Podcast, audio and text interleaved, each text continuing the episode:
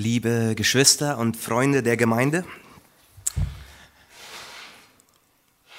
Ich habe in den letzten paar Wochen ganz interessante Gespräche gehabt ähm, und ich habe versucht, also es waren meistens Abschiedsgespräche, wo Leute nochmal nachgefragt haben, ja, was, wie geht's weiter, wenn du jetzt zurückgehst?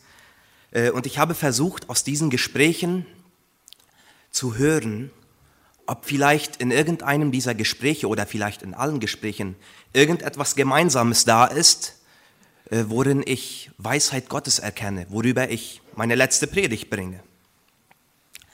Und interessanterweise ist eine Sache, wurde die wiederholt, äh, wurde die wiederholt erwähnt und ich bin ja nicht Deutscher, dass ich diese Ausdrücke verstehe, aber ich habe tiefer, mich tiefer reingedacht, was das bedeuten könnte, geistlich gesehen jetzt. Und zwar haben Menschen wiederholt gesagt, so Tommy, jetzt kommt deine letzte Predigt, jetzt gib noch mal so richtig Pfeffer drauf. ähm, daher, aus dem Grund habe ich gedacht, ich nenne die letzte Predigt der letzte Pfeffer. Ähm, es hat mich also bewegt jetzt, was das jetzt geistlich bedeuten kann. Ich ging ähm, in mein, zu, zu Gott im Gebet und sagt zu ihm, lieber Vater, die Gemeinde auf dem Thomashof, die haben einen tiefen Hunger nach Pfeffer. Gib ihnen an diesem Sonntag den Pfeffer, den sie brauchen. Und äh, daraufhin hat Gott mir eine Vision gezeigt. Und zwar ist in dieser Vision eine interessante Botschaft Gottes drin, die gerichtet ist an zwei Gruppen von Menschen, die ich hier heute versammelt sehe. Ich sehe in dieser Vision eine riesen Menschenmenge. Es waren junge und alte Leute gemeinsam unterwegs zu einem scheinbar besonderen Ereignis. Es sind Tausende, die sich gemeinsam unterwegs machen zu einem besonderen Ort. Man könnte meinen, es sei ein Fasching-Umzug. Jedoch hier sahen alle Leute gesund aus. In dieser riesen Volksmenge sehe ich Kinder spielen. Ich sehe, wie die Frauen ihren letzten, ihre letzten Neuigkeiten teilen. Und ich höre sogar einige Leute singen. Aber man merkt es von weit, es herrscht eine freudige Stimme in dieser Volksmenge. Dann plötzlich sehe ich aus weiter Entfernung die riesen Stadtmauern einer großen Stadt. Wir kommen immer näher und die Leute ziehen ein zu einem besonderen Ort, zu einem herrlichen Ort. An diesem Ort sehe ich, wie junge und alte Leute tanzen, wie sie das Leben genießen. Ja, man hört Musik. Und ich sehe, wie gemeinsam gegessen, getrunken und gefeiert wird. Man hört Jubel in dieser Stadt. Ich habe mich gefragt, ist das vielleicht der Ort, von dem es in der Bibel heißt, dass es eine neue Stadt gibt, eine neue Welt, in der alle glücklich sind? Jedoch dann plötzlich geschieht eine Wende. Ich werde plötzlich von diesem herrlichen Ort weggezogen. Und ich will ja eigentlich gar nicht weg, es war doch so schön dort. Jedoch ich komme ich entferne mich immer mehr dieser herrlichen Städte und nach 100 Metern höre ich Schreie der Verzweiflung.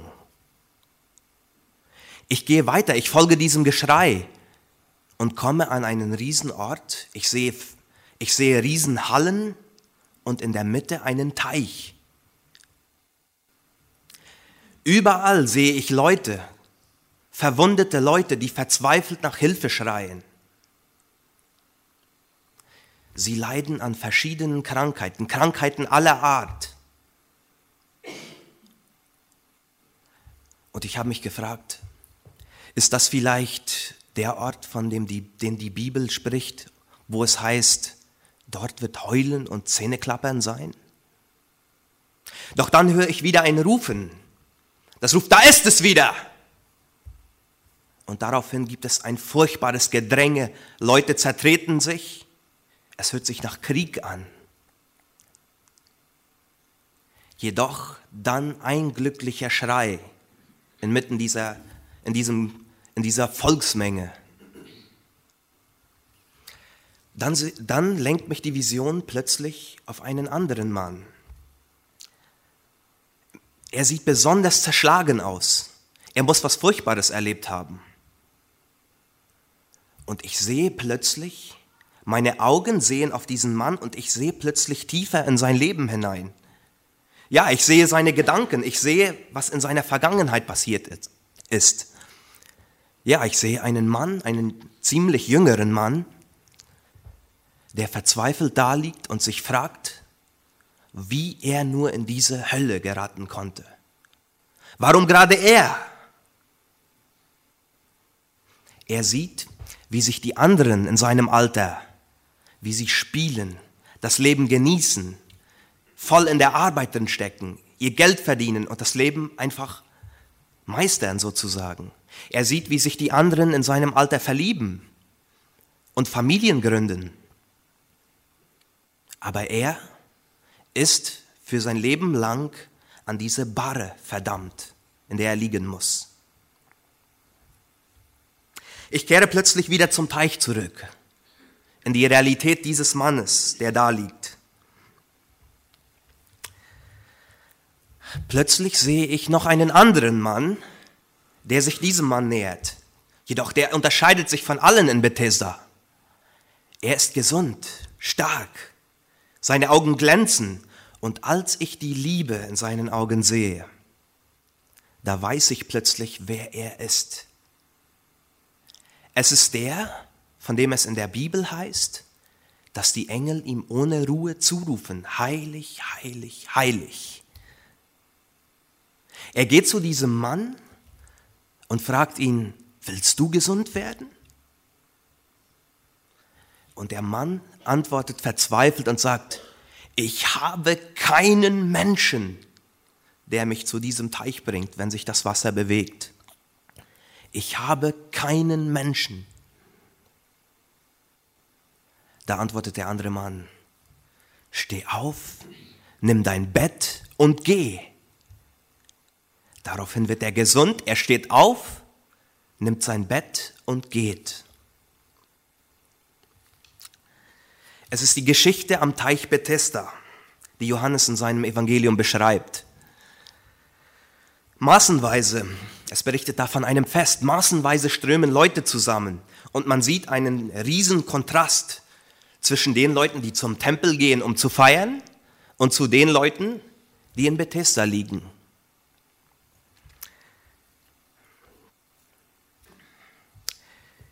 Alle kommen nach Jerusalem zum heiligen Tempel, um dort ihre Gaben hinzubringen, dort zu feiern, einem dieser Feste. Es wird nicht berichtet, um welches Fest es sich hier handelt.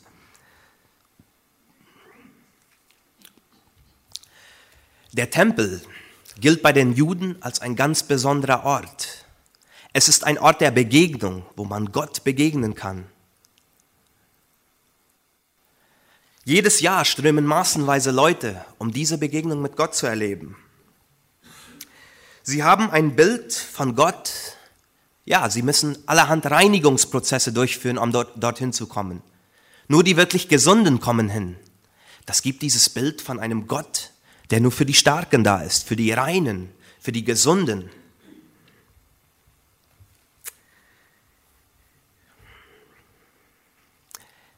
Man hat das Bild von einem Gott, bei dem die Schwachen keinen Raum haben. Bethesda liegt daher liegt von da aus nur 100 Meter Luftlinie entfernt. Also gleich anliegend von diesem Tempelfest liegt Bethesda. Bethesda heißt übersetzt Haus der Barmherzigkeit. Jedoch scheint es an diesem Ort nicht sehr viel Barmherzigkeit zu geben. Nein, eher ist es ein Haus des Schreckens. Dort haben die Verstoßenen ihren Platz. Ja, es sind die Unreinen, die dort wohnen. Die Unreinen, die bei Gott nach dem jüdischen Verständnis keinen Platz haben. Nein, das sind die Verfluchten, die mit körperlichen Leiden bestraft sind. Es sind die Unreinen, an denen sich keiner schmutzig machen will. Diese dürfen nicht in den Tempel gehen, nein. Sie haben nicht diese Reinheit, die es braucht, um in diese Begegnung mit Gott zu kommen, die es im Tempel gibt.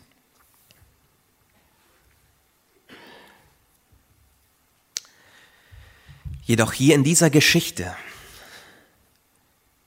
die ich erzählt habe, in dieser Geschichte gibt es eine radikale Wende, die die, die ganze jüdische Theologie auf den Kopf stellen will.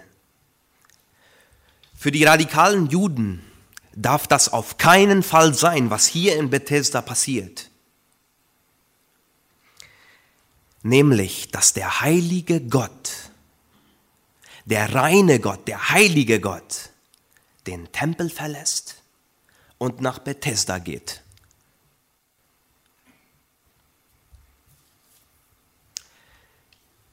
Gott würde niemals zu den Unreinen gehen und sich an ihnen unrein machen. Jedoch hier geschieht es in Jesus. Jesus bringt das Bild eines Gottes, der den Tempel verlässt und die Unreinen sucht.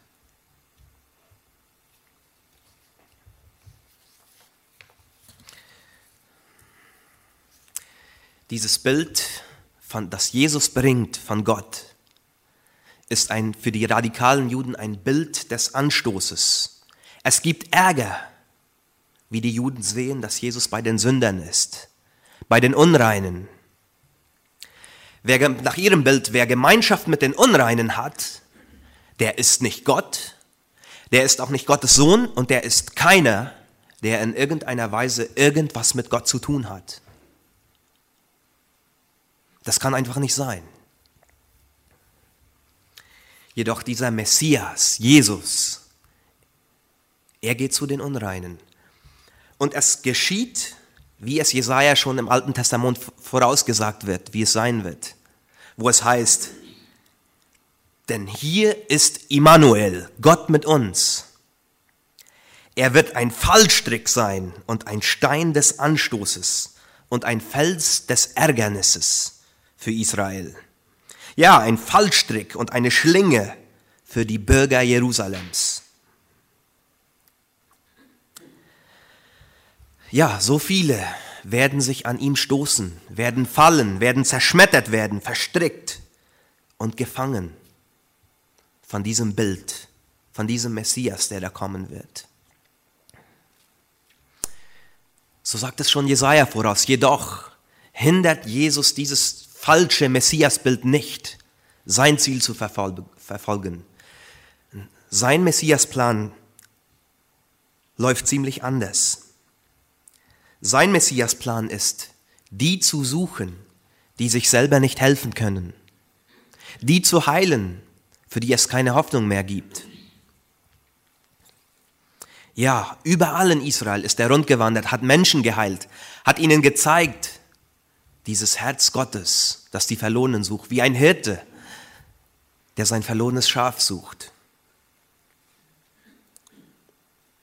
Das ist Immanuel, Gott mit uns.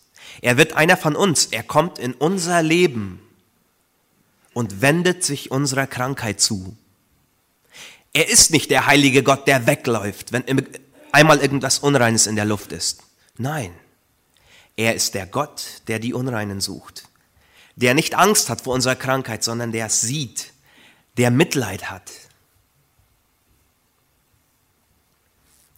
Für mich ist es interessant zu sehen, wie Jesus diesen Kranken in Bethesda siegt, heißt es dort. Und er vernahm, wie lange dieser schon liegt und unter seiner Krankheit leidet. Er sieht, er übersieht nicht nur, sondern er er sieht in das Leben dieses Mannes hinein und sieht, dass er schon 38 Jahre gelähmt daliegt. Wir haben einen Gott, der unsere Krankheit, unsere Not, der ein Auge dafür hat, der ein Herz dafür hat. Ich habe gesagt, die Botschaft Gottes aus diesem Ereignis, aus diesem Bethesda-Ereignis, gilt heute zwei Gruppen von Menschen, die unter uns sind. Die erste Gruppe das ist die Gruppe, die in Bethesda liegt. Es ist die Gruppe, die versunken in ihrem Leiden liegt, so manches Mal voll Selbstmitleid oder Verbitterung, weil man sieht, dass die anderen es immer besser haben wie ich. Weil ich sehe, dass das Wunder der Heilung immer einen, einem anderen trifft.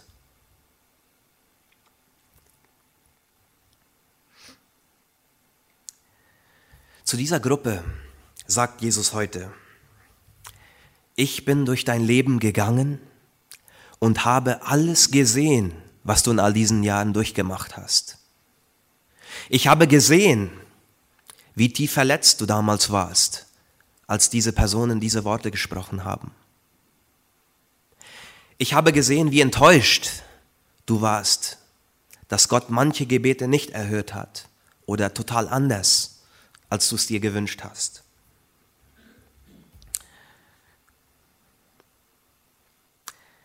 Ich habe miterlebt, wie du immer wieder an denselben Schwächen gescheitert bist. Ich habe gesehen, wie du darunter leidest, dass du manches nicht so wenden kannst, wie du es gerne möchtest.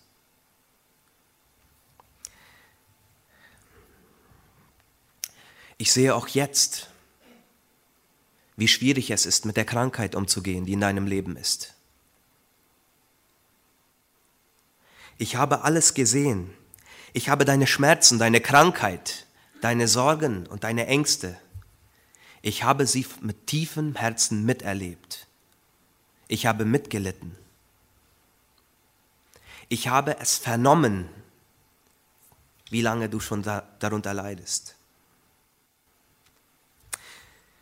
Und die Frage ist, willst du gesund werden? Willst du gesund werden von diesen Leiden? Wenn du Ja sagst, du willst gesund werden, dann steh auf, nimm dein Bett und geh.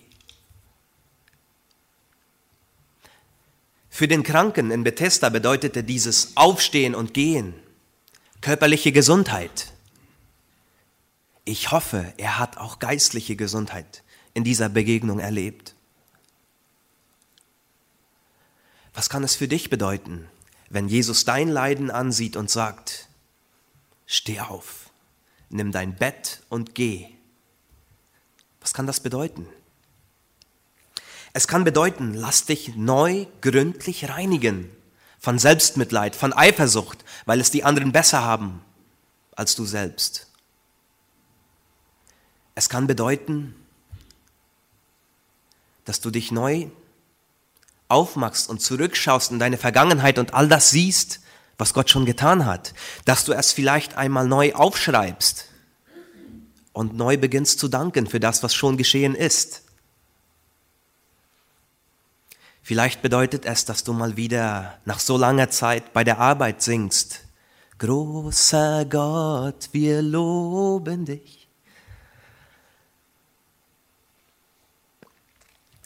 Vielleicht kann es aber auch bedeuten, dass du hingehen sollst zu dieser, zu dieser Person, die dich damals verletzt hat und ihr neue Vergebung zusprichst. Ja, oder es kann bedeuten, dass du neu ab heute wieder deine Bibel regelmäßig nimmst und drin liest, dass du den Weg Gottes suchst für dein Leben, dass du diese Gebetsgemeinschaft mit deinem himmlischen Vater erneut pflegst Steh auf, nimm dein Bett und geh. Nimm das, was dich trennt, und fange neu an. Jesus hat bezahlt, damit wir unsere Sünden, unsere Lasten immer wieder neu bei ihm ablegen und neu anfangen. Das ist die Gruppe, die in Bethesda liegt. Ein Aufruf zum Neuanfang. Ein Aufruf, Selbstmitleid, Leiden verschiedener Art neu abzugeben die zweite Gruppe, für die es eine Botschaft in diesem Ereignis gibt, ja, das ist die Gruppe, die in Jerusalem feiert, das Leben genießt. Diese Gruppe, sie freuen sich am Leben, sie genießen es, sie feiern. Und für sie ist das Leiden, das in Bethesda ist, irgendwie keine Option. Nein, sie haben ja vieles zu erobern, sie wollen das Leben meistern und ja, die vielen schönen Sachen für sich in Anspruch nehmen, die es dazu, da gibt.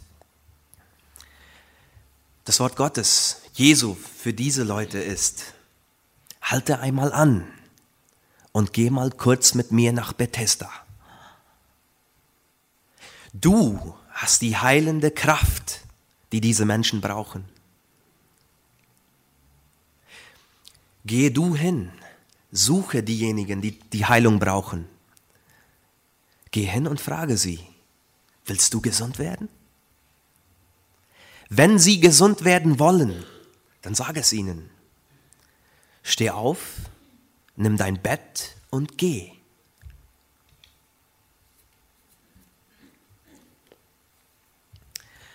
Damals war Jesus, ja, Jesus war Immanuel, wie es auch heißt. Er war Gott mit uns. Heute bist du Immanuel. Du bist Gott mit uns.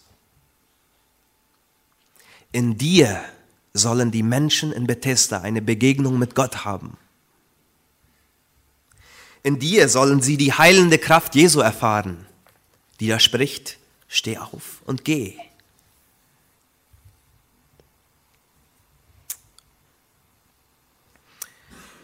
Jesus will, dass du gehst zu deinem Arbeitskollegen, dessen Ehe zu zerbrechen droht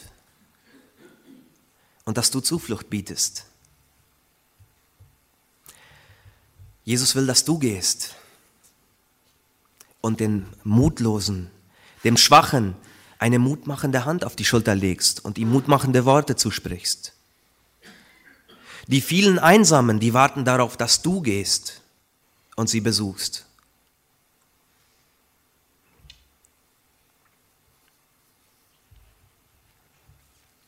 Ich habe mich so einiges, einige Male gefragt, warum eigentlich Jesus nicht, Jesus nicht gleich alle Kranken in Bethesda heilt.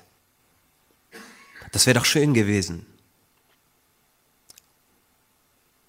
Du sollst auch nicht alle in Bethesda heilen. Nein, du sollst den einen heilen, den der Heilige Geist dir zeigt.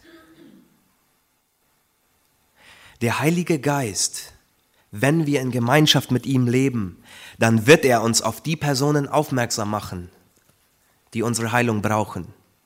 Wenn ich dieses Reden vom Heiligen Geist nicht mehr höre, dann muss ich mich neu aufmachen und die Gemeinschaft Gottes suchen, damit ich wieder neu sensibel für dieses, für dieses Reden werde. Der Heilige Geist, der wird so oder so er wird uns auf Personen aufmerksam machen, die unsere Hilfe brauchen. Ja, er wird uns auf die Personen aufmerksam machen, die in Bethesda liegen, in ihrem Leiden und sich selber nicht mehr helfen können.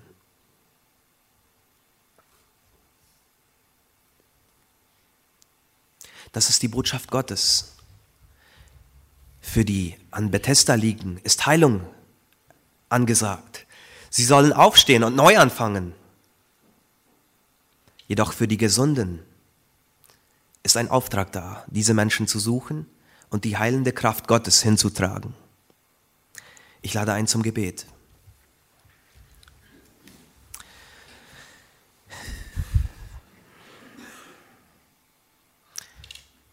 Herr Jesus, du hast bezahlt für uns. Unser Leben ist dir wichtig. Du hast bezahlt für uns, so werden wir gesund. Du hast bezahlt für uns nicht wenig, sondern richtig. Dass du uns liebst, ist ein, ist ein einziger Grund. Herr, wir wollen selber uns neu aufmachen, aufstehen, das hinlegen, was uns von dir trennen will, das, das äh, hinlegen, was uns scheinbar lähmen will. Und wir wollen aufstehen und die Menschen suchen gehen, für die wir heilende Kraft sein können. Das bete ich im Namen von Jesus. Amen.